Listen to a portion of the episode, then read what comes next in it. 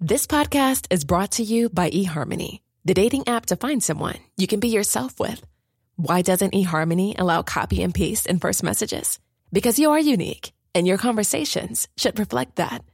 eHarmony wants you to find someone who will get you. How are you going to know who gets you? If people send you the same generic conversation starters, they message everyone else. Conversations that actually help you get to know each other. Imagine that.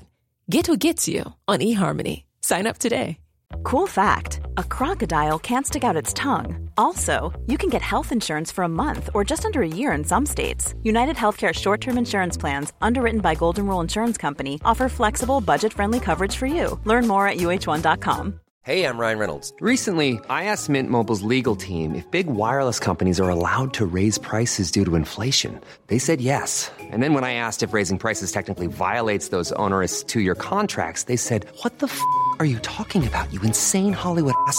So to recap, we're cutting the price of Mint Unlimited from $30 a month to just $15 a month. Give it a try at mintmobile.com slash switch. $45 up front for three months plus taxes and fees. Promo for new customers for limited time. Unlimited more than 40 gigabytes per month. Slows. Full terms at mintmobile.com.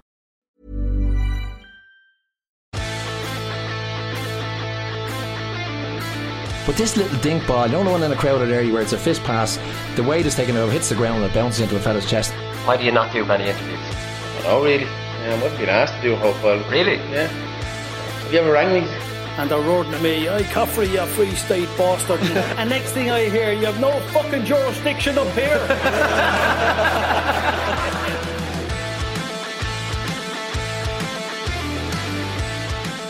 So we have liftoff um, to the football championship. Thanks be to God. Um, it wasn't looking good after the first three games, but Donegal Derry saved us yesterday with a, a, match that had proper championship feel, Alan. Like, I mean, we've Michael Murphy coming on. He's getting hopped off by McKinless. He's getting trash talked by Brendan Rogers. He doesn't seem to give a shit. He's not even paying attention to the two lads. But, like, I mean, it just felt like this was championship. It was close. It was tense. Um, and it was just a great game to watch. Yeah, it was. It was real championship football and, and, and real Ulster championship football played in the played in the best way possible. It was everything you'd expect from a game like that. And in fairness to in fairness to Derry, um, I suppose after a league campaign, very positive league campaign, we were waiting to see could they follow that form into a into a big championship game. And I think when they look back at that this morning, um, I listened to Rory Gallagher after the game, and he was he was obviously very proud of his players. But they left, I think they left a serious opportunity there behind to to, to, to get a big scalp under their belts. And um, yeah, it was funny watching Michael Murphy. Like I suppose he's just so used to it at this stage that every time he comes near, comes onto a field, he's always he's always getting. Uh, I'm sure he takes a, a good bit of trash talk, and, and but he's, he's such a big man himself. Like as you say, he didn't even flinch, and and he made a, a big difference when he came on, kind of without kind of doing anything spectacular, but I think it was 12 8 when he came in. They were four down, I think, and he just looked to have a very settling influence on the team. Obviously, won a couple of frees, cooked. Kicked a couple of decent frees as well. That like I wouldn't say they were they were very difficult frees, but it was still Ulster Championship. They had to be scored, and, and he nailed the two of them. Um, so I thought he made a big, a big difference when he came on and probably had a very settling influence on the rest of the team around him. But I think it was definitely an opportunity lost for Derry. Like they had, they were four up.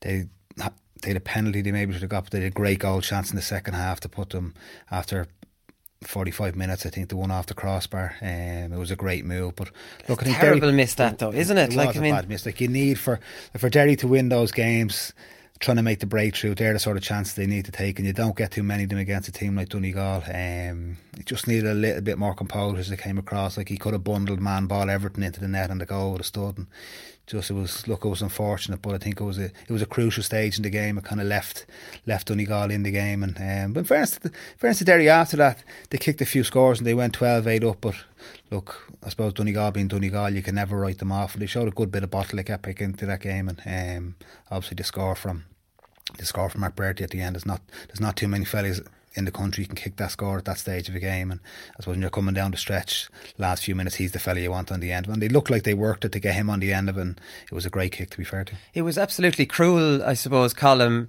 in the end. Like, I mean, and Chrissy McKaigue had done so well in McBrearty. He didn't give him a kick of it, if we're being honest. Did not give him a sniff of it until the last kick of the game. And he did his loop move, which Chrissy got a yellow card for, you know, turning around facing him, making sure this wasn't going to happen.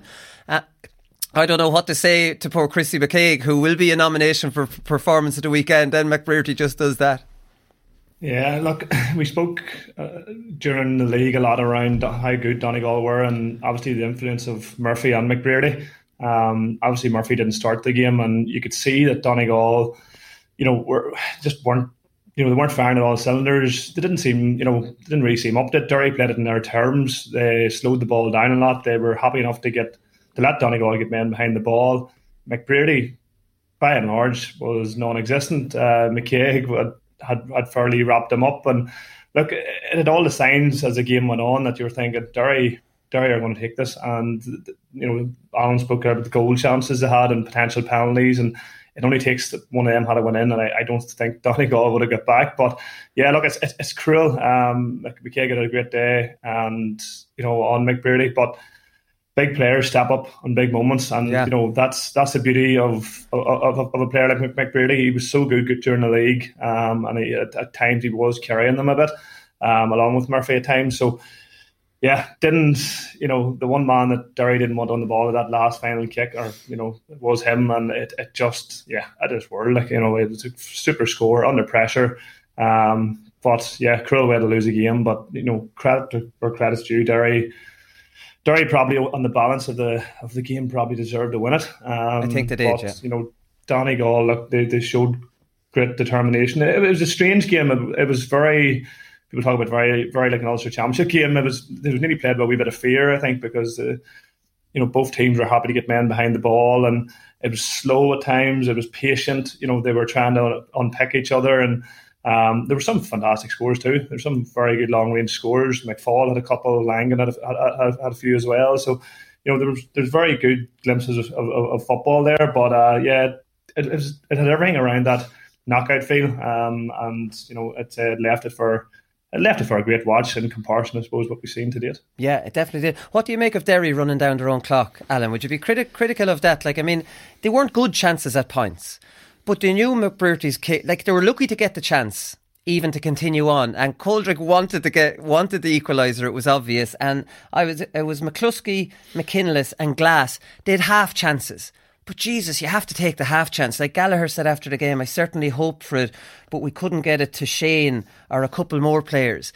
At that stage of the game, you can't try to find a shooter. Like the clock is, is ticking down. Yeah, it's difficult to know as a player exactly what how long's left. And they must have asked. Generally, if you're, I think generally if you're on the attack, especially that close to the goal, you kind of believe the referee is going to, as long as you have the ball there, he's he's going to let you play away until you yeah. until you get a shot off. Um, like they were up maybe in around the forty five, maybe a little bit outside, and uh, there was a couple of half chances, but they would have been speculative efforts now to try and level. And I suppose guys, they, they, like they're probably talking all week about trying to get the ball to the right yeah. place in the field before you take your shot. So if somebody has a shot from out there and it skews wide, you're saying, well, it probably wasn't on. Maybe we should have tried to work it a little bit more. So I think it's it looked like you could see them trying to look for an opening along, but they they probably just went back and forth once too often. And then David Calder said, "Ah, no, we're not. Yeah, we're not going to go back and forth here, waiting for you to get an opportunity." He said, "Right, enough's enough." It was a minute and 15 seconds over, I think, so the game probably was up. But um,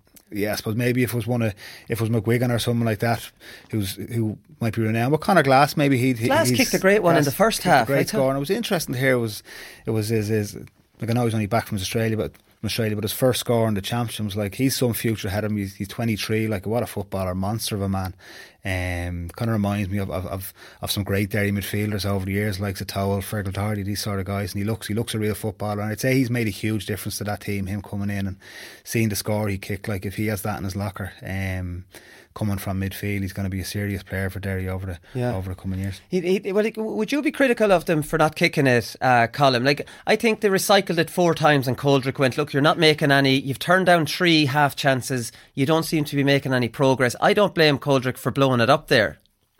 No, I, think Coldrick done right. He, he did give them every opportunity, and I was just sort of sitting watching, going look, you either go for a speculative shot at that point, um, which Alan says, look, it's probably not a high, percent, high percentage. Like they've probably done well, and the, the whole game that worked the ball round and round to the right angles and got the men in the right positions for four shots. Um, but I was screaming for somebody just to break a line or try and go for it. Like I think Coldrick possibly you know, he nearly wanted probably to level it up. Uh, Yeah. You know, given the game that had sort of unfolded and it, it sort of was unfair nearly for, for somebody to lose that. So in, in normal time, whatever. So I was screaming for somebody just to take a run and take go take take a run at somebody, break a line, try and get in front. And I, but look, I, I can't overly be crit- I can't be too critical because Derry the whole day had been very patient in their build-ups and they had been able to get the right men on the ball for the, for, for the shot. And but at the same time, if he, if someone had a ticket of Glass had a ticket or or whatnot, I don't think anybody would have criticised them for too heavily because you know they had they did score a few nice long range ones during the game. So look, um, it's a it's a tough one to tough one to take for them. Um, but yeah, look, I think you can't really blame David Coldrick either. He, No. the game was over and they played a wee bit over to, to give them that opportunity. They didn't take it. So They, they could have kind of tried to buy buy a free maybe or something. McKinless bought a lovely free off Michael Murphy because that was not a free. Like he grabbed his hand. That's the old school move. You know, to I think that put them level. And then McBrearty obviously got the got the point um, to win it. They could have tried to do something like that. It has to be said we're criti- criti- critical of Benny Heron's miss. In fairness to him, usually when you palm a goal, you palm it straight. You don't smash it down. And he was so close that he needed to smash it down. But maybe you're just so used to palming, you know, palming in a, in a different way. He he, Yeah, he didn't did, he, did, he did have a defender there as well that he had to that, that he had to contend with as well a little bit. But yeah, it just needed a little bit more finesse, I think. But it was it was I think it was was it Donnelly came in along the end line with it and and um like we've spoken over the last few weeks, lads hand passing the ball over the bar and stuff. In fairness to him, he, he had the vision to see if I just pop this up the back post, there's a good chance Benny Heron is going to get his hands on this and we'll have a goal. So it was a great ball across, to be fair to him. And I think when Benny looks back at that this morning, he'll say, yeah, maybe I should have just Smash slapped it it down. down. into the ground a little bit. Yeah, and I, I, like I suppose the really good finishers, when they're in that position, they know what they know what it needs to make sure the ball ends up in the back of the net. And I don't know how many goals I saw Bernard score like that when the ball had come across and like he just palm it in. And um, like I said, I think when he looks back, he probably think he should have scored it. And like it was a great opportunity at that stage of the game. And like a goal in a game like that is is probably worth more than three points, considering scores were so hard to come by. Yeah. Um, well, McGuigan was robbed for a penalty too. Will we all agree on that, or do you think it's uh, it's unfair? What do you think, Colm? Yeah, look, I, I, I think it was. I think if that's anywhere else in the pitch, that's given as a free. Um, and, I, and I obviously watched it back in the replays, and I thought it was very harshly done by. There was nearly a couple of fouls uh, in, in that one play, but the, very last one have nearly been pulled down by the head, or Yeah. whatever. Like to me, it looked stonewall. Um, and like that, that again, that's a that's a key moment in that game. If that if that's a penalty and that's put away again, Alan talks about being more than three points. That that gives Donegal a mountain to climb. So um, they can probably feel a wee bit harsh on on, on that because I, I felt that that was if that had been midfield or anywhere else in the pitch, that was that was that was a free. Like. Yeah, it didn't work very well for England last night, scoring too early. That penalty might have come a bit too early uh, for Derry. It went it, like I mean, there was a pull of the jersey and then there was a, a, a hand around the neck, which uh, when you're running towards the goal, like a bit of moment, uh, your momentum's bringing you forward. So a bit of a pull like that is definitely going to have you know an effect on your balance. Yeah, yeah. It probably was a penalty. I think. Like I watched it back a few times, and there were kind of two half fouls. He kind of pulled the hand away at the last minute, but he had tugged, and then he did. He kind of grabbed him around the neck, so it probably was a penalty. And, and look, I suppose in real time it's difficult to see it, but I Yeah. think when a fella gets in that close, and there's a couple of guys around him, generally, like especially a fella like especially a fella like McGuigan, he's looking for the net at that stage. So there's no reason he'd go to ground unless unless there's been contact made with and, and, and yeah, they were unfortunate not to get it. I, I think at that stage it was probably early enough that kind of Donegal had kind of plenty of time to get back into the game. I think that. Uh, I think the real the real critical Oh, the one was, the, one. was the Heron one. That was the one that they needed to take at that stage of the game. I'd have seen them home. Yeah, no, I completely agree. Kerry weren't overly impressive, Colm, were they? Like, I mean, I don't know. I, I saw a lot of positivity around their performance. Peter Keane said after the game, "You've no choice if there's bodies everywhere. If there's a wall up there, you just can't bazooka and blow it in. You just have to be patient and work your way towards it." I- actually didn't think they were that patient. They kind of left a double sweeper there, which ruined their kick pass instead of maybe moving somebody up on at least one of them. And because Kerry can get past one sweeper, but with two sweepers, there's no diagonal ball can beat the two sweepers. You know, I, th- I thought they were a little bit impatient instead of maybe going like a Dublin or a Donegal, slowing the whole thing down, moving some players up in onto the the, the double sweeper, and you know, working scores in that manner. Yeah, possibly. Um, look, uh, I suppose for Kerry, it was just about getting over the line. I think like they, they looked very comfortable. Okay, they had Tippett sweepers back and you know didn't allow that kick pass directly in the full forward line and whatnot. But at the same time, I was watching and thinking like the Tipp were never going to like they just didn't mount any challenge. I don't think, and like every time Kerry wanted to, you know wanted to play through them and wanted to inject a bit of pace, they did they did seem to do that and they got their scores. So yeah, look, you you, you could uh, you could be critical that they didn't you know really push on and really put as you say put two men up on them or one man up and really uh, put them to the sword. But like sometimes when you get when they get when they're they've been in front the whole game. Um, sometimes when you get like that, you go into a bit of a cruise control, and yeah. it, it is sometimes very hard to, to, you know to really just go for it. And yeah, the the, the the, the game is never in doubt really, and I think that's yeah. But you know, I don't think there's bigger tests. There's bigger tests ahead for Kerry, and you know, I, I don't think they'll meet that same wall every single day they go out. Like um, no, no, that's that's more more what we've seen over the last few weeks from teams just trying to stay in it as long as they can, and um, that just hasn't been happening. You know, Kerry got in front and they didn't look back. They didn't look overly impressive. They didn't look like they were going to, you know, win all Irelands with that performance. But you know, they done what they needed to do and, and ultimately get the job done. Yeah, I think Kerry are going to have to figure that out though, because there is a chance they may come up. Probably not against Dublin if they meet Dublin, but before, but before that, there's a chance they might like they could play Cork next week, who will be, who might play a few defenders back. They'd be probably better than Tipperary at it, so they do need to figure out how to play both ways. Like we know Kerry want to play that lovely kicking game with the guys inside, give it into Clifford inside, but but but the good teams aren't going to make it that easy for them. So at, at some stages during games, they're going to have to run the ball, and and I think they'll probably have to run it better than they did yesterday, or they'll have to figure it out better than they did yesterday. Like as Colm said, they were they were probably playing within themselves yesterday. They were very comfortable, um, but I thought they looked a bit they looked a bit clueless at stages, kind of trying to break that down. Um, like they, they were missing Darren and yesterday. Paudie Clifford played outside a little bit. Um, I thought he did quite well. Like he's a really, he's a really good foil for the other more established forwards in the full forward line and stuff. And he's willing to do a lot of that. I think every team needs a needs a couple of guys like that that are willing to sacrifice themselves for the for like for the better forwards. And he looks as David's brother, he's probably willing to sacrifice himself a little bit like I was for Bernard as well. He's probably willing to sacrifice himself a little bit for David. Well, the, the, the thing about it is, what I was always say with Kerry, I was I would, and I want to labour the point, but the double sweeper, they did nothing about that. Now, if you've David Clifford on the inside line, you say, what are they doing to stop us giving it to David Clifford? That's what they want. What can we do? To stop them stopping us getting it to David Clifford. Do you know what I mean? Like, I mean, I, I like just having two sweepers in front of him. His his goal was absolutely outstanding, Colm. Like, the, I I think that is a very maybe underrated goal because we saw. Diarmuid O'Connor or um, Diarmuid O'Connor in the second half trying a kind of outside of the, the right shot and it screwed off wide. Like to generate that much power, it wasn't as easy as it looked. But that's the thing. If a team's stopping you getting it to this man, do something to help him.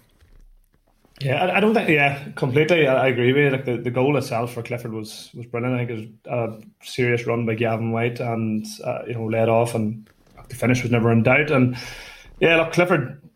You know, yeah, you want to get your your, your key man on the ball um, a lot more. But the problem is, if you I suppose if you push if you push him out the field again um, and try and get him on handy ball, he's not really as dangerous. Um, so yeah, look, Alan's right. Probably they do have to figure this out. But you know, and they might come up against it maybe next week, or you know, against Cork and, and, and whatnot. But you know, ultimately, I still think there's bigger days for Kerry. I, I think that when they come up against whoever it is, and later down the down the, down the line, they're not they're not going to face that. So yes, they might get uh, Cork might flood their defence again, but I still think they're going to have enough to get by. So I, you know, they they definitely played within themselves. They definitely have things to work on. But uh, I think when if they get to Croke Park and spaces open up, that double sweeper is a lot harder to implement. Like we've we've seen it for years. Where we're playing that, you know, maybe double sweeper men's men behind the ball, and once you get to the big wide open spaces of Croke Park, uh, you know, there's no hiding places. So I think, yeah, the, while there's stuff to work on, I, I, still, to be honest, I was fairly impressed with um, in terms of their work rate, uh, especially their forwards. Um, you know, they were trying to turn teams high up. They were trying to turn Tipp over high up the pitch. They were,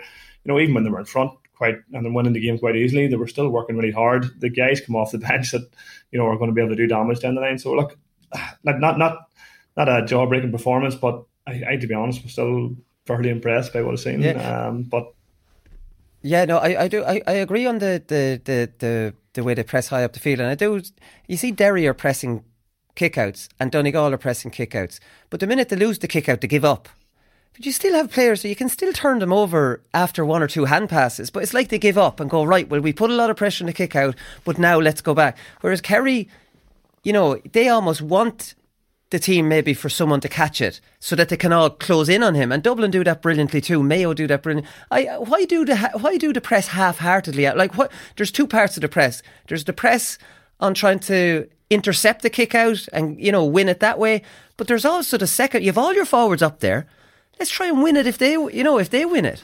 Yeah, well, I suppose the reason that that, that teams don't maybe is that, that that if the ball bypasses the forwards, then all of a sudden you only have eight or nine players back. Yeah. Whereas when you lose the kick out, a lot of teams try drop to the half forward line or out to midfield just to try and compress the field. So when so then to meet the defenders coming out, there. the field's a bit tighter and you can get tackles on easier. But the really good teams try and press high. So once they go after the kick out, they really go after it, and then they'll still have they, will be that well organised that it that, that, that that if the opposition can get the ball out past the past the forwards, that one of the half forwards or somebody will be dropping back or a midfielder will be dropping back, like Denis Bastick would have done to let Cian O'Sullivan drop off or yeah. whatever. So we would have worked a lot on that, trying to press high and kick out, but but kind of still being aware of what's going on behind. And if if somebody breaks through, that we can get back quick, that we that we can get somebody free, that we can get Cian Sullivan free back there to act as a sweeper. But if you're playing a double sweeper, it's very difficult to do that because you're basically taking two men out of your yeah yeah out of your forward line. So,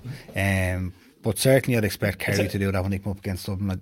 And certainly Dublin will do it. Um, and Colm would have lots of experience that because they would have tried lots of lots of different ways of, of pressing. Yeah, look, the the big problem we used to have, like, and uh, again, like, you do see you do see it even with you saying Donegal and Derry as well. There, like, you, you wanted to press up, um, and you really wanted to squeeze teams, but the moment you don't win that kick out, I know for Tyrone's point of view for a few years there, like, but obviously I was going back, and if I left my man too early, there was a kick pass in the midfield, and that whole press had broke down. So it, it's about working time and, and you know that cohesion and that forward line of going together. And Kerry seem to have it down to a nice art there. And Dublin obviously have it as well, where they're working, they're working, they're all covering for each other, um, while still having that mindset that if the ball bypasses, they're able to get a man back in to sort of mind the house because you are you're open if, if you like there's times we used to you, when you're maybe behind in a game and you're full court, you're full court press, you're you're literally going for it, um, and some one man sleeps or one man you know gets a running uh, run on you, and the ball's in behind us one on one inside. So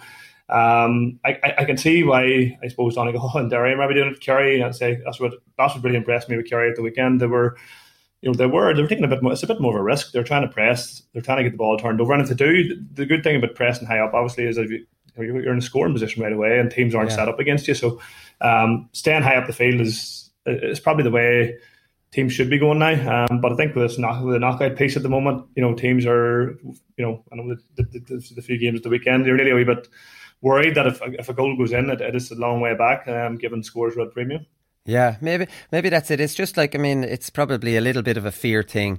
Um, but when they're up there, they might as well stay doing it. It's kind of my point. I do. I'll, I'll, keep my maybe a wing forward on the other side, Alan. That's not involved in that press will sneak around, you know, yeah. and, and maybe be able to get back there. You use your own, probably use your own brain. Yeah, I do. And as a forwards unit, like we would have worked, would have worked a lot over. And you can see the top teams when the forwards are pressing, they're pressing as a unit. It's not one or two guys. You have everyone, and you're trying to force a team over onto the sideline so you can press them in that side of the and field. If they turn it back and go back over the sideline, you can see all, all five or six guys will all shift across to the other side. And you could actually see it in the watching Italy in the soccer last night. You could see when they press one side, all their midfielders tried to press over to, to, to kind of condense England to one side of the field. The same in the Gaelic, you're trying to force them down the sideline, set traps for them down the sideline so that if you can get two guys to them there to try and force a turnover, and as Colin says, the higher up the field you can turn the ball over, the greater the reward is. And so it's the really brave teams that are really organised, the Kerrys, the Dublins, the Tyrones that can turn that can turn teams over high up the field that are going to get the best results out of it. And, yeah. and like I think that's ideally the way you want to play, but it takes a lot of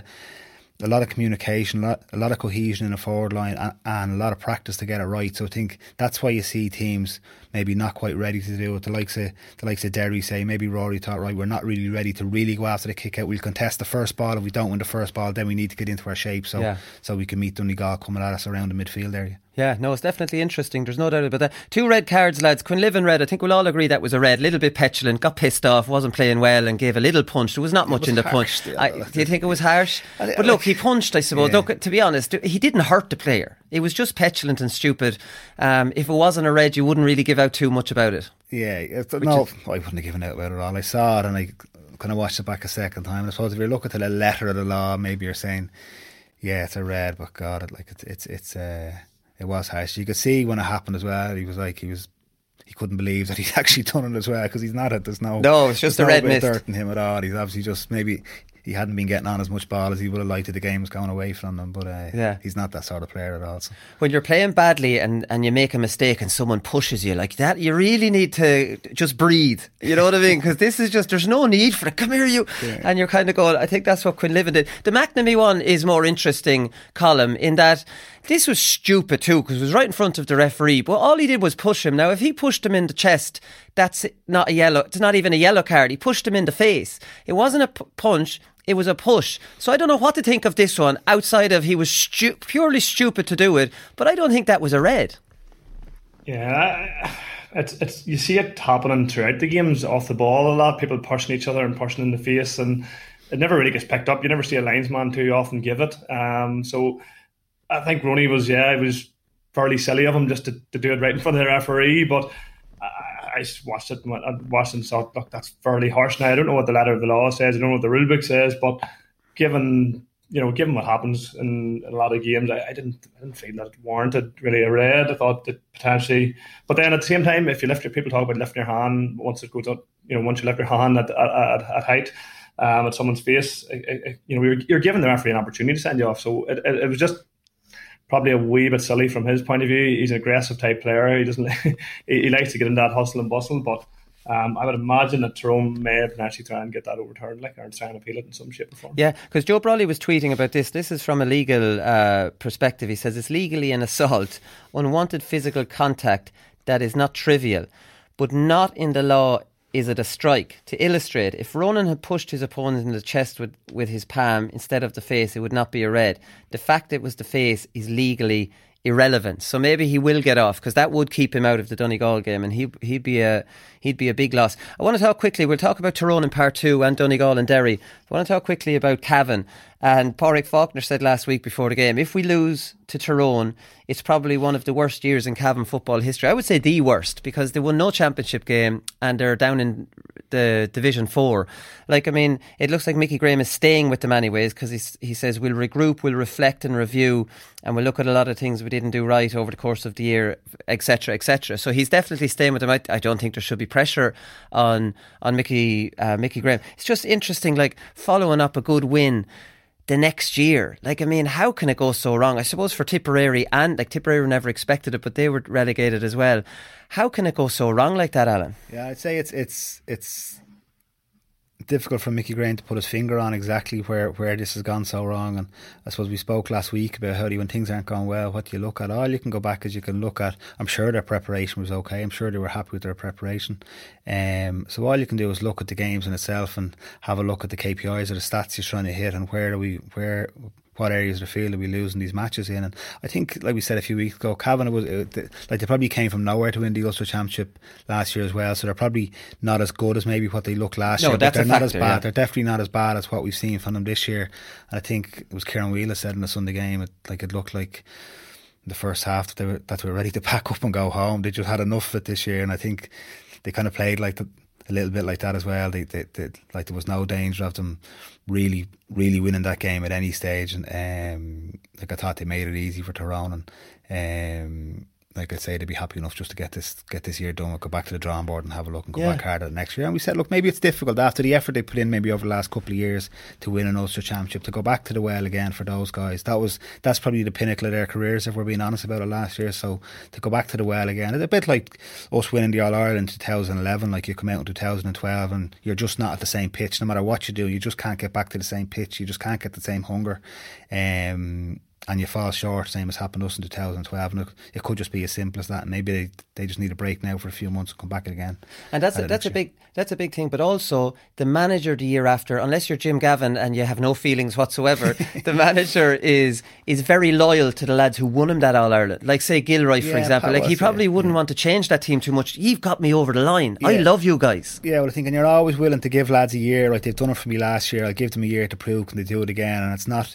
It's very difficult maybe to get rid of guys the year after. Whereas if you get when the year doesn't go well, say for Cavendish year, now Mickey Graham can make some decisions. Okay, you did well for me last year, but you haven't done it this year, so I need to make some changes here. Um, so there could be a bit as well. So there could be lots of reasons, but I think he'd be happy. I think he's right to stay on. Like he did a great job with them last year. Look, it hasn't gone well this year, but he can get them back to the drawing board and and. Um, I'm sure they'll be fine next year. Yeah, Thomas Galligan's always an interesting one, isn't it, Colin? Like, I mean, why put him full forward when you're not going to kick him the bloody ball? Isn't it such a waste?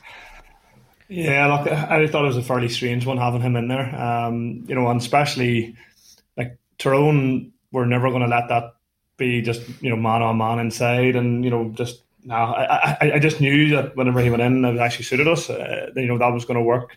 Having him out around the middle probably like he's a fantastic player. He can win ball. He can carry at speed. He's so many good attributes. Um, having him in there um, definitely wasn't in my when, I seen it. I was thinking this is this will play right into our hands, and it sort of did in a way. Um, so like a strange one, um, but I can see what they're at. I suppose the advanced mark they were thinking probably if we can get a few marks in here with him, you know, there's scores to be had, but it just didn't. It just didn't work. It just didn't. Uh, it didn't. It didn't work out the way it uh, that planned it. So yeah, look at Cavan We're Cavan are just to have to regroup after this game. Um, uh, Alan talked about there when you have a good year, nothing changes, and when you have a bad year, the whole thing changes, and that's yeah. typically the way it is. Like Tyrone done it, we done it. We, I've seen it through my career where you know you, you get the All Ireland final or you win something, win an Ulster title, and maybe you get nipped, and everything's good. You're sort of positive, and the, the manager the manager doesn't want to change too much up.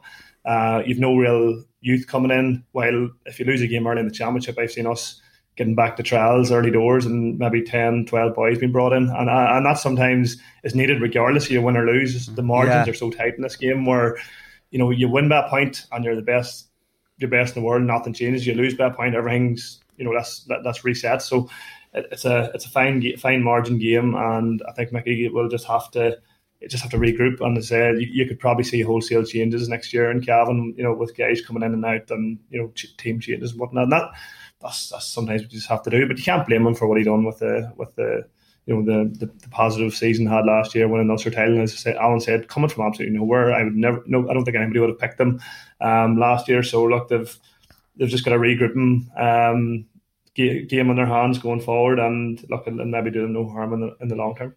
I think it's an interesting point about no changes. Like you mentioned, Jim Gavin. Like no matter what happened the previous year when Jim was in charge, no one felt safe going into the following year, and he always he always brought a young brought brought at least one or two young guys through yeah. every year, and that was on purpose. Like he went looking to try and get two guys through, so we could keep the thing fresh, could keep guys on their toes. Um, and it's easy to do when you're Jim Gavin and you're kind of winning all Ireland with Dublin. And you've a lot of talent coming have a lot through. of talent coming through. Obviously, you mightn't have the obviously don't have the strength and depth in other in other countries, but it was it was it, it was Jim Gavin did that on purpose to keep guys on their yeah. toes, to keep guys who are established in the team. There's no one safe here unless you're performing day in day out.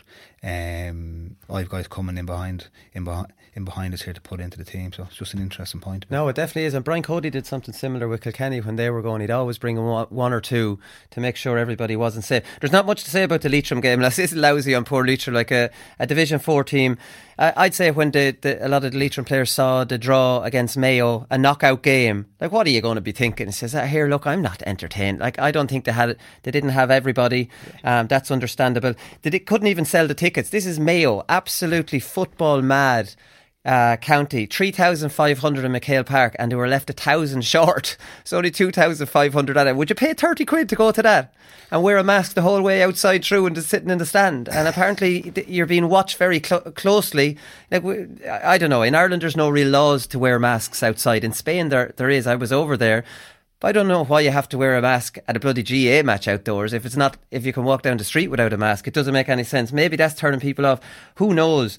But I would say the mask is probably down the list of the reasons. The hammering that was expected, and you know, I suppose the the 30, 30 euros to watch it, and it's on television. It's probably understandable, even though Mayo are completely crazy uh, support wise, Alan. Yeah, no, it wouldn't be a it wouldn't be a match that you would have been that quick to turn on, to be honest with you. But I think it's easy, like we talk about Derry and Donegal, and yeah, we have a championship now. But it's like it's easy to forget what's gone on in the few weeks in the few weeks before. It's easy.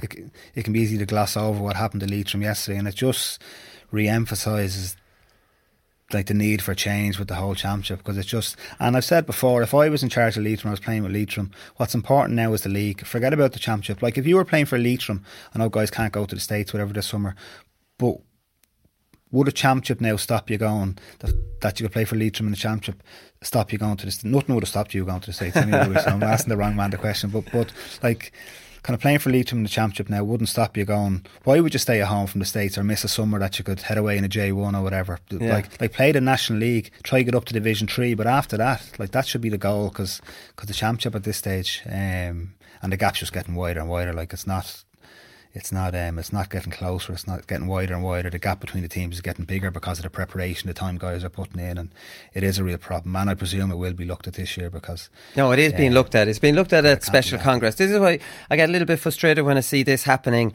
And for years, I used to be tearing my hair out when you see these lopsided results, especially you know mostly we're getting them in Leinster. Now you're getting them in in all the provinces.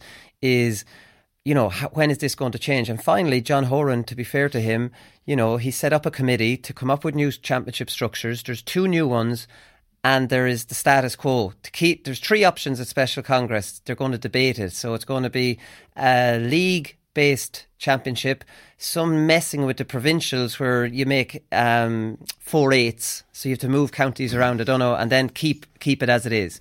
So my hope is that all this debate is going to end. They're going to change. They'll change the championship at special congress, and we won't have to worry about this anymore. So I've, I've had I've spent too many shows. I was going to talk about get rid of the provincials, but sure, like I mean, there's a good chance that it'll happen anyway. So um, I don't want to get into it because there's much more interesting conversation um, to be had here, Colm. So on the BB co- BBC coverage, I was watching your brother on RTE, and then um, I remember tweeting that Pat Spillane looked like he wanted to go to the toilet. He was kind of dancing on the spot, and. Uh, um, so a few different lads on Twitter told me, "Get over to the BBC. It's all kicking off."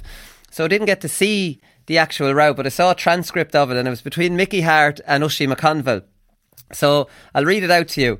Um, so starting with Mickey Harte here, I just want to pick up on something that Oisin said at the start. He described this game as defensive, and that's doing it a disservice. Now here we go, right? The minute Mickey Harte hears defensive, he starts getting on the on the offensive. So McConville says, I didn't say it was defensive. Harte said, Oh, you did. And you said there's a lot of defensive football being played here. McConville said, No. I said they were getting bodies back. That doesn't mean defensive football. Harte, No, I'm sorry. You used the words defensive. McConville, No, I didn't. Getting a little, pet- a little bit petulant here now. Um, then Mickey Harte, You did. You just check it out there. He was looking at the cameraman then to get it checked out. That's what's happening around the game. People talk about being negative, they talk about being defensive, and they talk about blankets and all sorts of stuff. McConville, when I said that I was praising Derry, I was praising them for getting those bodies back. Uh, Mickey Harte, that's right. I'm just telling you to mind the language because there's better um, because it's better to say that it's quality football and the defenders are the people playing well with real skill here today, more than the forwards. Like, I don't know, Colm. I've interviewed Mickey Harte enough times to know that he has a serious bee in his bonnet about that word defensive football. And well, like, who does he think he is telling Oisin McConville to mind his language? Though that's a, that's definitely another part of it. Yeah, look, uh, I'd, I'd read about this afterwards. I, I didn't see it in live time. Um, but look, uh, yeah, Mickey never liked the word defensive over the years. I suppose we in Tyrone had been sort of branded with that brush of you know defensive, defensive, and you know negative peak football. Call it what you will. Um, so definitely one thing that would probably set him off would have been that. Um, I'm not sure the difference between defensive football and getting a lot of bodies back because it's pretty well, it, much yeah, it's, pretty, it, like, it's pretty it's pretty similar in, in, in, in, what, what what they're trying to talk about. They're, they're talking yeah. the same thing really, um, but it's just probably the way it was the way Oisin had sort of put it across of defensive. Um, but look, yeah, like the like Mickey, I say has had that branded. Like uh, there's a lot of media coverage over Tyrone over the last number of years with that sort of t- them titles around defensive and negative football, and he didn't like it. And you know, to be fair to him, he, he always had an answer for you know to us as a group of you know why we were playing good football. Um, it was okay, as, as Darcy said, bodies back and a lot of men behind the ball. But Mickey did see it as a as good in the way that we were racking up scores and racking up you know good score lines against teams, and you know he, he nearly called it not, in a way a, a, good attacking approach because you know we were we were scoring. So what more do you want? Um, and in a way, um, you know that game of the weekend as well. Like it, it, had, it did have a lot of men back or defensive football, call it what you will, but it was still enjoyable to watch. I think you know, if you look at the, the flip side of what we've seen today in the championship around teams beating teams by 10, 12, 14, 20 points, whatever it is, you know, that, that to me was a breath of fresh air. But back years ago, probably when we were playing, I remember playing Donegal a few times and like, especially the Ulster final in 16 possibly where the score was 10, it was 11, 10 or whatever it was. And it, there was a lot of bodies back in defensive football. So Mickey's had this probably in his head for the last number of years that Tyrone especially have been hit, been tarnished with this uh, defensive style football. So for Oisín's probably just an unlucky one to unpick it and a, at a game they got there where he, you know, he's been the one to set him off. So look, it's I say I don't know the difference between what they're both they're, they're both talking about the same thing in a way. It's just the way it's, they've brought it across. Yeah, I remember interviewing him the time Sean pulled down McManus. I was working for Off the Ball as a sideline reporter, and I was talking to Mickey after the game, and I made the mistake. And what about the the pull down there with Sean Cavanagh? Oh, he lit on me, so he did. yeah, I think Darragh Ó Sé and David Brady were up in the co-com they were in the stitches laughing. Like, I mean, he absolutely he could he could be scary enough when he wants to turn on you like that. So I'd say Oisín went on the he was on the back foot, and I don't. Oisín had nothing to be on the back foot about. The analysis there is it was a defensive game. What the hell is wrong with that? There's nothing offensive about saying that. We'll come back in part two and we'll maybe do a little bit of analysis on how it was an enjoyable defensive game.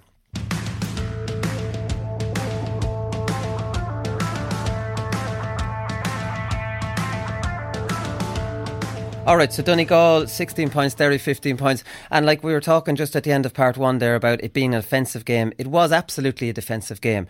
But why was it so enjoyable? Because both teams attacked with everyone and they defended with everyone. So it was like a 14 on 14 at one end, 14 on 14 at the other end. Now, obviously, McBrearty was staying back.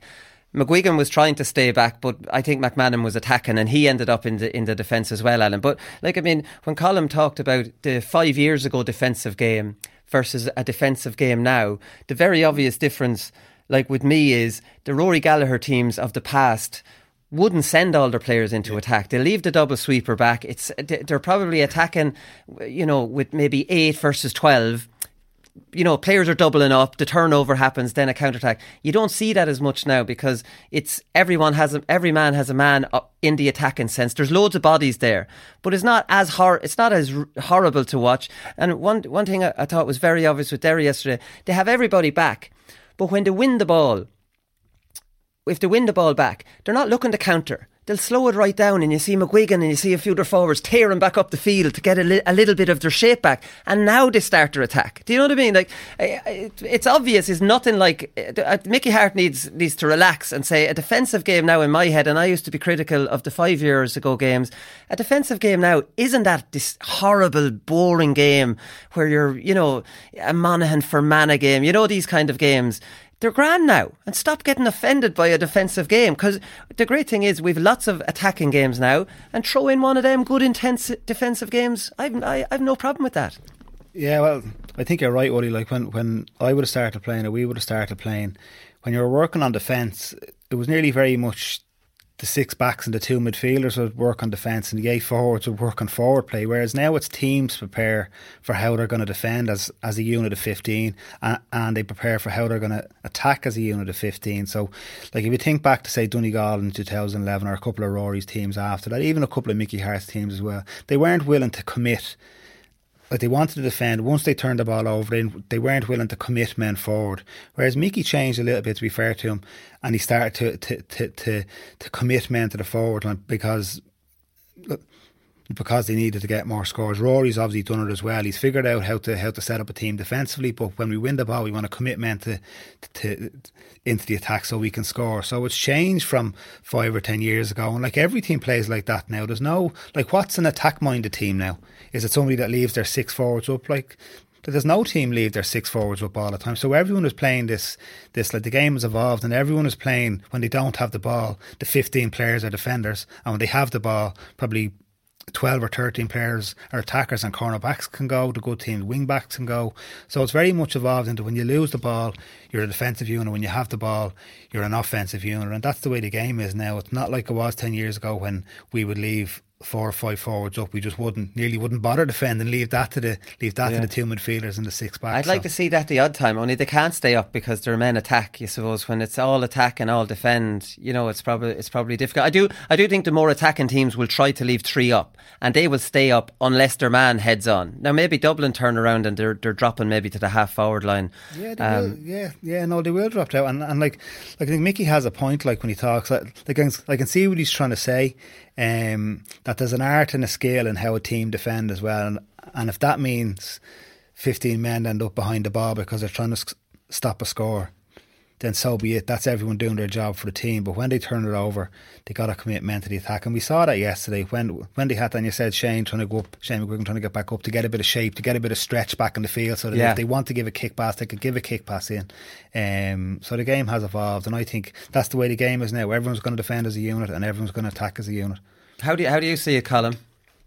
Yeah, similar. And I, I think Mickey used to speak an awful this when we were talking about Mickey used to speak an awful lot around uh, football players. He nearly didn't refer to us as defenders, attackers, midfielders. You know, he he sort of was always hammering home to us that we all needed to be able to do everything. So we all needed to be able to score. We all needed to be able to defend. We all needed, you know what I mean. So, like, the game has evolved. There's no, there's absolutely no doubt.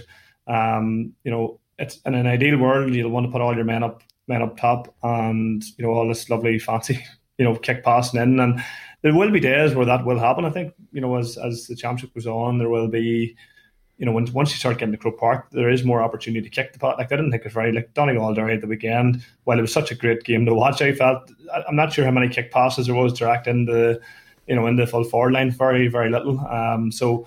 I, I do think the, the game's moved on. Nearly the way people are defending at the moment slightly different. Like we used to get back in the in the in a, a pack as, as such. We, we nearly used to set up like a you know a three two one whatever. Like you, you weren't really responsible for a man. You were just trying to close that middle out. Um, while a lot more a lot of teams now are getting back. Um, okay, they're getting back in the a shape, but as soon as the, the opposition men start coming in, uh, they start picking them up again. So Yeah, it- they move out yes, you, them. you still you move out on them. There used to be a lot of men like I said, we we never marked a man. We were literally just shuffling, a bit like Italy and England. You were shuffling left to left to right, and you know just trying to cut out space. And that sometimes worked very well, but teams obviously Dublin, like say Dublin, not worked that out. But now the game has shifted a wee bit in that defensive piece where once the opposition goes in, you're responsible for a man. So it nearly goes back to man on man defend, and that's where technically I was watching Kerry and Kerry and Tipp obviously, and I felt Tipperary were very naive in their skills. You know the way they were defending, they're they're technically weren't great defenders, and that and Kerry were able to cut through them. So I think the and that's why games are probably a bit more enjoyable to watch because there is a lot more man on man. Yes, there's 14 or 15 back, but suddenly coming down, if you get it one on one with your man, you're able to go past them and maybe you know unlock a score. While back in the day, a few years back, it was you know you could buy one man and you're just automatically met with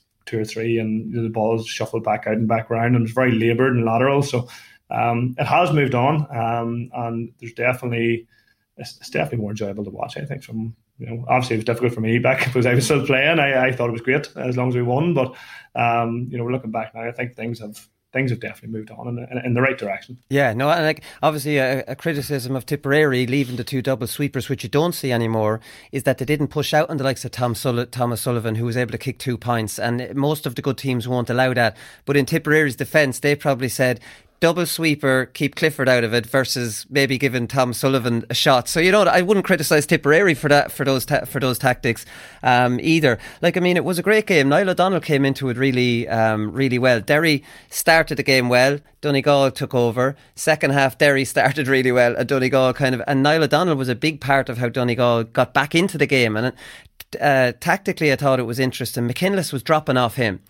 And nobody seemed to be picking him up. And, and Gallagher had to bring on a sub, number 18, McCluskey, to actually man mark O'Donnell. You could hear Gallagher the whole way through the game, and on the sideline, he was like an extra sideline reporter or something like that. But he was shouting at your man, "Stay on O'Donnell, stay on O'Donnell," you know, because he was coming into the game strongly, Alan, at that point. Yeah, he's he, um, he's a good playmaker, and he was he linked it up very well, kicked a couple of good scores, and um, I think Colm referred to earlier on some of the score taking in the game was exceptional from Yeah. both sides, and um, like there obviously wasn't a lot of space in forwards line.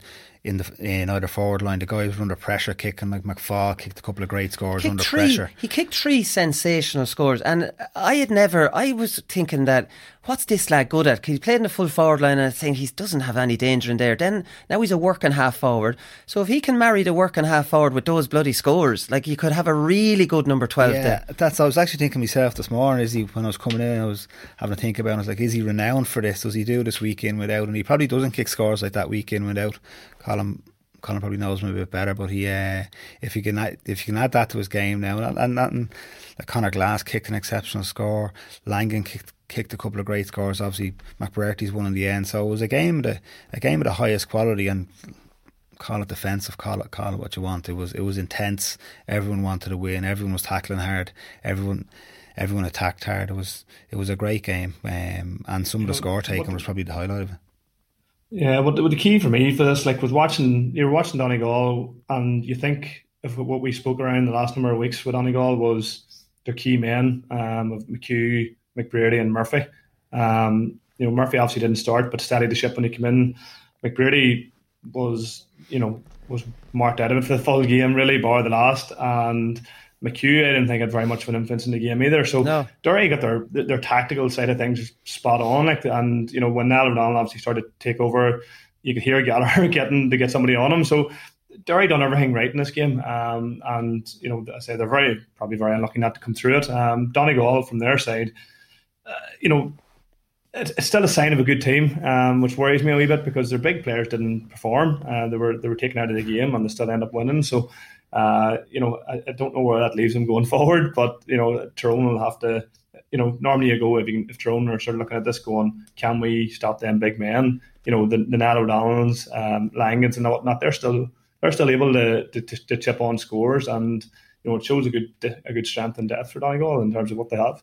Michael Langan's ability to generate power from a standing position is just incredible, isn't it? Like there's no run up; he can actually just get a ball just without even taking a step and just stroke it over the bar, Alan. Yeah, no, it's an amazing skill. Yeah, and like you see it every now and again from guys, but it is very difficult off a standing it's start. Really difficult to, to, to kind of get the uh, to get the height and the distance he does, and he's a real threat. At, like to score, he's great pace as well. Like he's a he's a really good footballer. McNeilish came on as well, who probably hasn't featured much over the last couple of years. Like he's a he's a brilliant footballer as well, so they'll expect a bit more from him. But I think just come back to like the Collins point where where where Donegal at. I think the, I think the best preparation for any game is a tight game the week before or the couple of weeks before. So Donegal will get huge learnings out of that game. Like in a close game like that, obviously it showed up a few weaknesses they have, showed up a few cracks that now they can now spend the next couple of weeks kind of going over and making sure they're fixed for an Ulster semi final. Whereas the likes of Tyrone maybe had an easier game. Some of those cracks mightn't show up until it's too late. So I always found um, from my own experience that, that, that the tighter the games in the lead into the next round or whatever, or the lead into an All Ireland series, the better. Um, because you start to see things uh, or you start to see issues you may have. So I think that game will really stand to Donegal going into into the Ulster semi final. I, th- I think it will. When you when you look at it, the whole way through that game Colm, you're thinking this is Derry's day because, like I said, their points they were scoring were spectacular. They had goal chances. You know, they they looked like the better team, if we're being honest, for most of the game. And Declan Bonner said said after said after the game, he said, This team would have been questioned in terms of character down through the years. Yeah, Donegal can play football, but when it comes to the crunch, maybe we don't get over the line. Uh, but we got over the line in a very tight game there today. And like the points you're making, none of the like not too many of the Donegal players you know played that well that is a game Donegal could easily have lost when you look at the Cavan game last year is this a Donegal team now that has grown a little bit more have come through that tight game that that they might have lost yeah, possibly. Um, you know, I didn't see how Donegal were going to come through. I just Derry had everything right in their matchups. One thing that impressed me about Derry was their was their fitness levels and their aggression. You know, every time Donegal got the ball, they were Derry were looking for double ups and try and you know try and dispossess. They just had a, had a serious work rate, um, and their scores they were taking. Everything just seemed to marry up to, for, for a Derry win. And Donegal's key men weren't playing. You know, they were you know they were marked out of it. I, I genuinely was sort of shocked at the end. Now, Donegal, you have to give Donegal serious credit um, because it's very hard to fix when you when you're playing like that and you're very laboured. And I thought they were very slow and laboured at times. And you think, how are we going to change this? It's very, very hard to change and, and sort of just flip. You can't just flip a switch. And Alan talked about fixing things. They, they will now, they've come through a, a hard match. They've come through a game that they probably shouldn't have won. Um, and it'll definitely stand them. And like they're probably, obviously last year, losing to losing to Cavan as you know as you know they're they're a year further on and the you know the guys have sort of stepped up the guys that you wouldn't well Bar McBrearty you know the guys that probably weren't renowned for taking the game to the scruff of the neck did it at the weekend so they're definitely in a good good enough place but I watched like if they play like that against uh, Tyrone I, I, don't see how they come through because, but again, we're we don't know what'll go into their own game. I'm sure. I'm not sure where they're at either. So uh, it's it's definitely positive from a Donegal point of view in terms of getting over the line, but there was an awful lot of things that they, you know, they, they didn't do very well at the weekend. Well, I'll stay with you with Tyrone then. So, what are the positives with Tyrone? The obvious one is Cathal McShane's back, scored three points, you know, led one or two spill off his chest, but look, look, look, the danger that we know he's a, he is. Conn Kilpatrick, where did you pull this fella out of? I like the look of this lad. He has a bit of go in him. He's able to get up, and you were struggling for midfielders since you retired. Where, why have we not seen this lad before? I uh, I've been I've been harping on for the last number of weeks uh, at home, going why I, I can't understand it because I've marked him. I marked him a couple of years back in the club in a club championship game, and he absolutely destroyed me. Um, and he then went on. We ended up putting a man marker on him, and he destroyed him too. And I remember just thinking, Jesus, lads, like he, he can catch serious pace, he can score. I think the question marks around Colin has been probably is can he defend? Can he go back and um, and help out in that sort of defensive duty? Um, and that's been, you know, I, I, think that's why Tyrone probably haven't played him to date. Um, and but from the sound bites coming out of the camp over the last number of weeks, that he was playing fairly well in house, and like he had a super game at the weekend. Um, I felt that having Big Brian Kennedy come in as well was a like the two of them nearly worked really well together. Brian would be more renowned for, I know he scored a goal, but he's normally renowned for his tackling, you know, his, his, his ability in the air and whatnot. And them two guys are interesting because you know they could form a, a fairly formidable partnership if they if they get it right. And obviously, look, there's going to be bigger days next week. You know, against Donegal, it's going to be a massive um, step up in class. So that that'll tell them where the midfielders are at.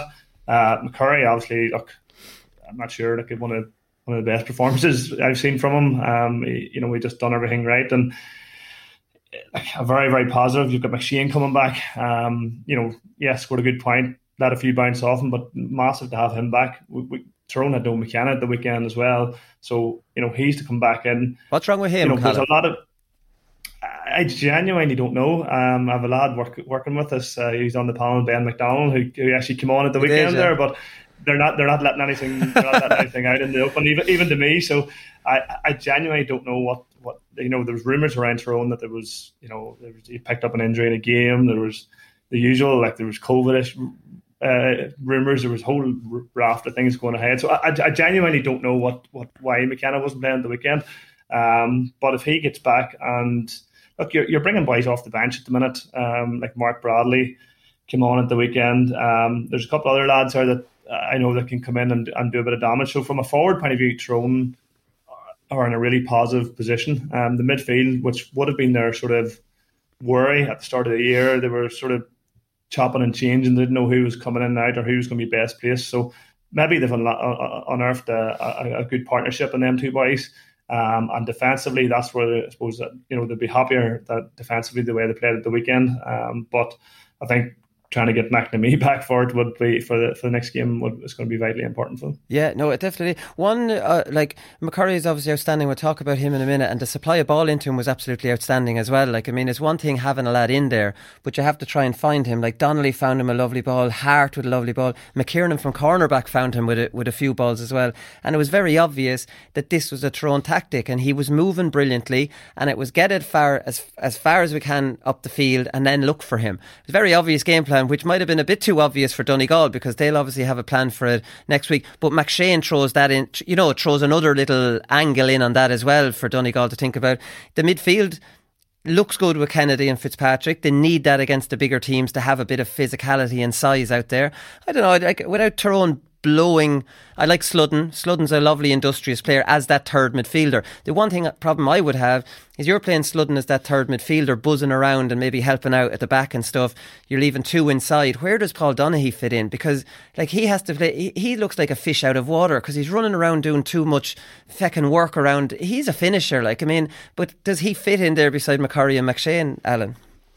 Yeah, it's difficult to play three inside forwards like that. Like he did very well in, in a couple of league matches at wing forward, I think, and then we saw him um, in a full forward yesterday. But like he's a lovely finisher, so I think it's important to find a spot from somewhere. You do yeah. need like you need guys coming off the bench too that can finish and have the ability to score. But you can see you can see McCurry at the weekend. He's he looks like he's relishing the way Tyrone are playing now. He's probably had a frustrating few few years in terms of playing as a full forward in a team like Tyrone that maybe tend to run the ball a lot, or even in the modern game playing as a corner forward, you don't tend to get a lot of kick passes in now because of the way teams are defending against you. So he got plenty of supply yesterday, and you could see the damage himself and McShane did when they got decent supply. And like for me, McCurry, um, and I've obviously watched him for a few years. Like he's so like he's so much talent, um, but he hasn't maybe always maybe always delivered for Tyrone based on the talent he has and kind of seeing him winning the ball over his head, Jesse. I'd never really seen twice. that level. He let one of them drop, the second one drop, but twice yeah, over his head. I'd never really, yeah, I'd never really seen that that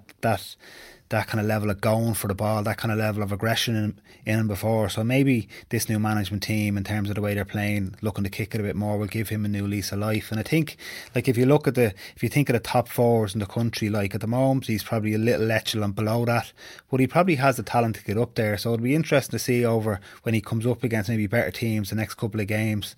Um, if Tyrone manage to win a couple of games, how he fares playing like that or playing like that with with a supply like that inside in Crow Park when he has a little bit more space maybe to take on teams. And Colm would know him better. He's like he has a lot of talent but for me he just needs to he needs to do that against one of the top teams to to to kind of move up a level in terms of forwards and where he stands against other forwards in the country. Um, but he certainly looks like he's in good form coming into the Ulster semi final. Yeah, he definitely. Do. What, what do you, what do you make of Donaghy's role out in the top of the D? Is he spending a lot of time chasing lads, uh, Colm, you know, rather than being close to goal for a shot? And then when he gets the odd shot, he's forcing it then because in his head, I'm sure he wants to get on the scoreboard. Um, and maybe he's taken on. He took one off the left, which was a bit too far out and missed it. You know, he, he seems a little bit confused with his role within the team. Is that fair or?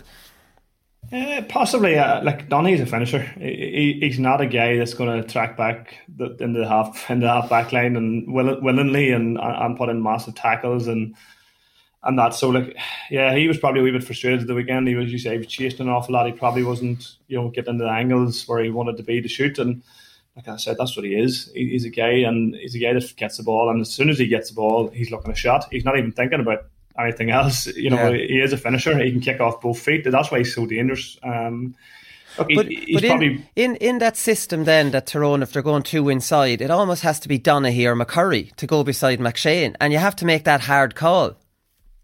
Yeah, like possibly, and Mc, McCurry probably would be better. And like knowing knowing the way Darren plays, he, he's he could play in the half forward line. It wouldn't be an issue because he he's got massive fitness levels. Uh, he's probably one of the fittest in that, in that Tyrone, Tyrone team. So, um, but at the same time, I'm not sure he would want. I think under Mickey, uh, he did play it in half forward line and he was tracking back and was sort of, you know, he was able to get up and down, you know. But the big thing with McCurry at the moment is he's scoring and he's scoring heavily. So I don't see how you can move him out or, you know, keep him, you know, you don't want him run back and trying to defend. You want him up front being fresh, making them runs, especially the way Tyrone are playing with the kick pass in.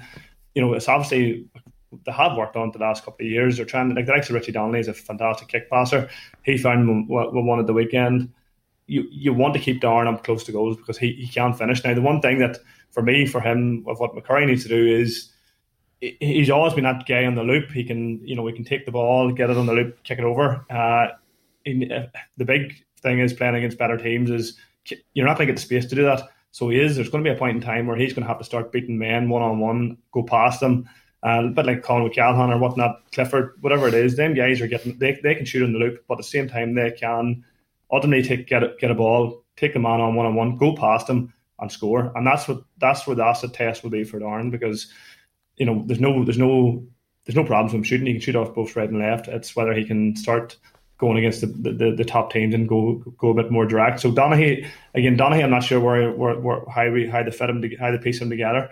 Um, because he is again he's an out and out finisher. Yeah, it'd be interesting, Conor McKenna to come back in. Tyrone, there's no doubt when you look at the Tyrone bench and you see Tiernan McCann came on, Kennedy came on, uh, Mark Bradley came on, McShane came on, Burns came on, and then you're leaving Conor McKenna out of that.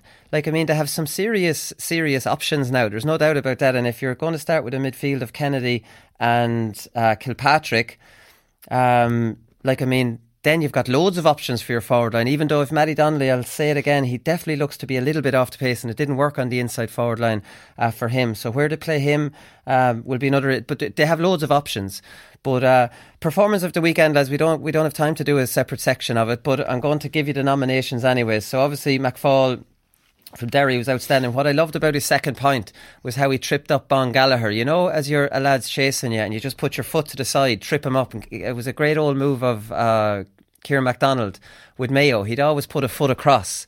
And the defender would trip up, and uh, you'd have a free shot at goals. He was outstanding, like we mentioned already. Niall O'Donnell, uh, three from play, was absolutely outstanding. Darren McCurry is the obvious one, five from play. Uh, four different men mark, four different men marking him. That's like you'd be probably entitled to just put a sweeper in front of him altogether rather than try four different men. I think that's a little bit um, embarrassing. Ryan O'Donoghue scored one six. You know whether he is he got a nice little goal in on the near post, but like I mean, he's probably lucky to make that shortlist considering you know who they were playing against. Paudie Clifford, uh, very industrious, wasteful in front of goal but very industrious uh, the other night. The, the performance of the weekend has to be Chrissy McKaigue, lads. We, we, we criticised here on the show loads of times the man marking's gone out of the game. You can't, they can't do it anymore. And he gave an exhibition of man marking. He didn't care about the play. He's a leader. He just sacrificed his own game, and we could see him when he got the yellow card off camera. Now it's illegal what he was doing, but he was pissing McBrearty off he was turned and faced McBrearty and wouldn't let McBrearty pass by him. He was like shadowing him. Uh, McBrearty just throwing his hands up. I think that was at the stage where the the linesman told the referee to mark uh, McKaigue. But in the modern game, Alan, cornerback dogs are not dead. Marty, Sean Marty Lockhart would have looked at that and he would have given Chrissy McKaigue um, a hug after the game. Yeah, well, yeah, funny you mentioned Sean Marty. When I get asked who's the best defender I ever marked, uh, Sean Marty is actually the answer. I marked really? him once in a, in in the qualifier game, and I played with Ireland, and he was exceptional. But like, I'm not surprised with Chrissy McKaigue. Chrissy McKaigue, like he's been a he's been a top a top back in, in what's been a per Derry team maybe for a few years before this, but he's he's an exceptional footballer, um, and and he's willing to. Defend but he can come out and play. If he was put out number six and he was asked to play, he can like he can play as well. He can get up, he can kick a score. So he like he really is. And you talk about old school, old school defending. Like there is not many cornerbacks left like that, but he was obviously asked to do a job, and he did it.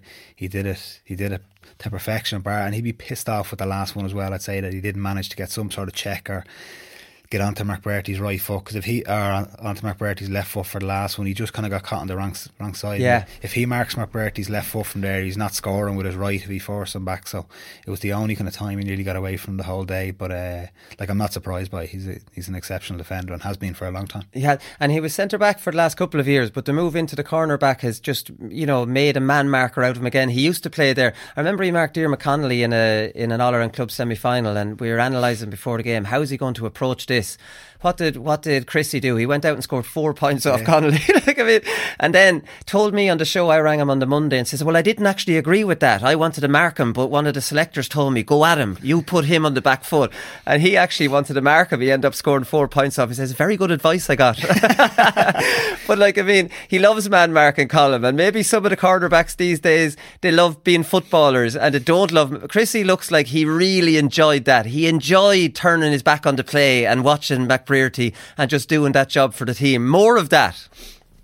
Yeah, look, we, we have we spoke about the last for the last few weeks about this about you know the art of defending um, and that man on man and that's where the game's going as well. Like I think you know teams are I know teams are still defending, but the, the man on man stuff's coming back and the importance of being technically very good at defending in terms of moving your body, getting your feet right. You know, being a wee bit aggressive and you know like typically the last number of years I know like Tyrone I can always refer back to Tyrone obviously in that like we nearly become too nice in a way if, you know a lot of our men because we were playing we had so many so much comfort. You had men back and you were shifting left and right, and you didn't have to really be you didn't really have to be aggressive to players. You you know there was always a, a swarm of players to help you out. Well, like watching that, I know Derry had men back, but again, by and large, man on man, uh, McKaigue was brilliant. He, you know he was you know that wee bit of nasty. So I remember watching. Uh, watching Gerald Kane do it to Sean uh, way back years ago up in Healy, Healy Park that day that Tyrone never scored in the first half, where he was just dogging him like, and, and it was like, okay, fine limits in the game, um, but it was nice to see that that, that, that art of defending is back, and you know McKaigue done it uh, done it at T at the weekend, um, and you know, just unfortunate at the end. I gotta say that's a that's a that's a struggle with, with a defender. You can you can mark him out for the whole game and just takes one chance for a forward to, to, to win the game. So look, uh, a brilliant performance by him, and like I said, that he's you know he can he can hold his head up high for, for, for from that. Well, that's it. And just to, just to finish up on the point, like I wouldn't be too critical of him on the McBrearty uh, loop because we've talked about McBrearty and Dean Rock being the best on the loop, but the great the best loop you do is you loop just at the time your man's running past, and your man, your teammate almost distracts your man or gets in the way of him kind of following you. Do you know what I mean, Alan? Like, a, uh, and he nearly got to the he nearly got to the block. I would be I wouldn't be too critical. He's bringing corner back play back, lads. So we should be like without running up the field, look for a bloody score. That annoys me. I don't. Cornerbacks should be should know their place. And while you talked about the modern game, Alan, I'm not about this. But I want the cornerbacks. I want the, the two of them to stay back, marking their man man, stretch the game, and that's it. But anyways. That's just sort of uh, so you wouldn't have to chase the cornerback back with it. but that's what that's what it was like years ago. Yeah, backs used to the cornerbacks used to just mark, and you wouldn't have to worry about them going now. In a funny way, I take Mark and Chrissy McKaigue. I take Mark and Chrissy McKaigue over Sean Powter, for example. I don't know. What? Well, I wouldn't like either because what? Anyways, listen, we've gone over time. You have to go, Alan. We'll uh, we'll leave it there. Chrissy McKaigue, congratulations, um, performance of the weekend. We'll be back on Thursday. Big weekend next weekend. It feels like the championship is finally finally here. So we'll talk to you all then. Good luck. But this little dink ball, you know the one in a crowded area where it's a fist pass, the weight is taken over, hits the ground, and it bounces into a fella's chest. Why do you not do many interviews? Oh, really. Yeah, I might be asked to do a whole while. Really? Yeah. Have you ever rang me? And they're roaring at me, I Caffrey, you a Free State bastard. and next thing I hear, you have no fucking jurisdiction up here.